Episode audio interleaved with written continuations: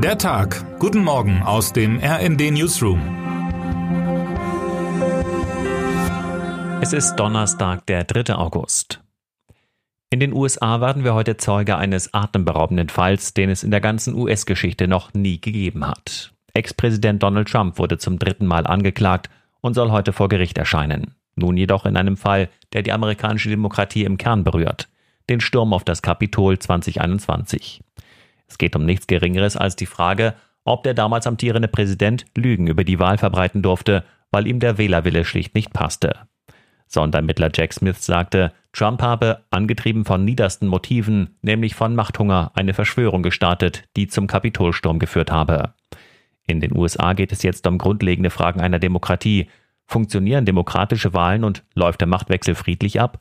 Mit dem Kapitolsturm hatte Trump dies in Frage gestellt und versucht, die rechtmäßige Machtübergabe zu verhindern.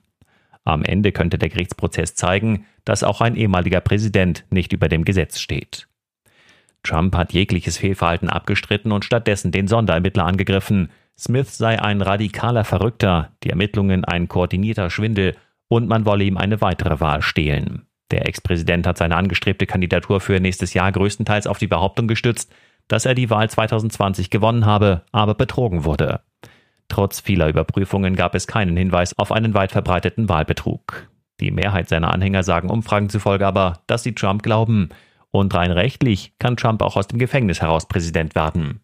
Er soll heute auf seine Richterin treffen, die bereits einige Prozesse gegen Kapitolstürmer geleitet hat und im November 2021 auch mit Trump selbst aneinander geraten war. Damals wies sie Trumps Klage zurück, dem Sonderausschuss des Repräsentantenhauses bei der Untersuchung des Kapitolsturms hunderte Dokumente aus Trumps Präsidentschaft vorzuenthalten. Sie schrieb, Präsidenten sind keine Könige und der Kläger ist kein Präsident. Auf dieses Spiel kommt es an. Heute Mittag treffen die DFB-Damen auf das Team aus Südkorea und stehen nur mit einem Sieg sicher am Achtelfinale. Bei einem Unentschieden oder einer Niederlage kommt es darauf an, wie Kolumbien und Marokko im Parallelspiel abschneiden.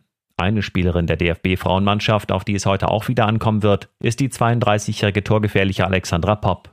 Ihre Bilanz bisher sieben deutsche Meisterschaften, zwölf DFB-Pokalsiege, drei Champions League-Siege, einmal Olympiagold.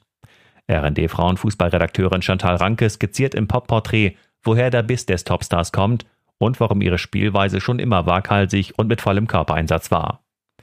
Der UN-Sicherheitsrat kommt heute zusammen, um über Lösungen gegen Hungersnöte und Ernährungskrisen durch globale Konflikte zu suchen. Auf der ganzen Welt verschärfen bewaffnete Konflikte die Hungersnöte. Der Sicherheitsrat hat bereits 2021 und 2022 das Thema auf die Agenda gesetzt und will heute evaluieren, was aus den bisherigen Bemühungen geworden ist, welche Schritte sich bewährt haben und ausgeweitet werden können und wie vor allem Kindern unter fünf Jahren, Frauen und Mädchen geholfen werden kann. Nach Angaben der Vereinten Nationen litten im vergangenen Jahr weltweit etwa 735 Millionen Menschen an Hunger und damit deutlich mehr als vor der Corona-Pandemie. Zu den Gründen zählen neben Extremwetter infolge der Klimakrise die Folgen des russischen Angriffskriegs auf die Ukraine. Von einer Lösung für den Hunger in der Welt ist man noch immer weit entfernt. Doch der UN-Sicherheitsrat hofft, mit gut abgestimmten und vorausschauenden Maßnahmen die schwersten Formen des konflikt- und klimabedingten Hungers verhindern zu können. Termine des Tages.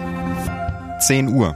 Der Präsident des Umweltbundesamtes stellt heute eine Studie zum Umweltbewusstsein in Deutschland vor. 11 Uhr. Die Deutsche Lebensrettungsgesellschaft DLRG zieht eine Zwischenbilanz zu den Todesfällen durch Ertrinken in diesem Sommer. Wer heute wichtig wird. Wie weiter in Niger? Heute tagen die Militärchefs der westafrikanischen Staatengemeinschaft ECOWAS zur Lage in Niger. Sie hatten den Putschisten um General Omar Chianis am Sonntag ein Ultimatum gestellt. Sollte der festgesetzte Präsident nicht binnen einer Woche wieder eingesetzt werden, werde ECOWAS Maßnahmen ergreifen, die auch Gewalt umfassen können.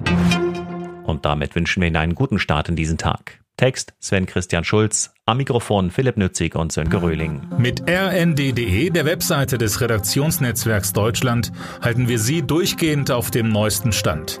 Alle Artikel aus diesem Newsletter finden Sie immer auf rnd.de slash der Tag.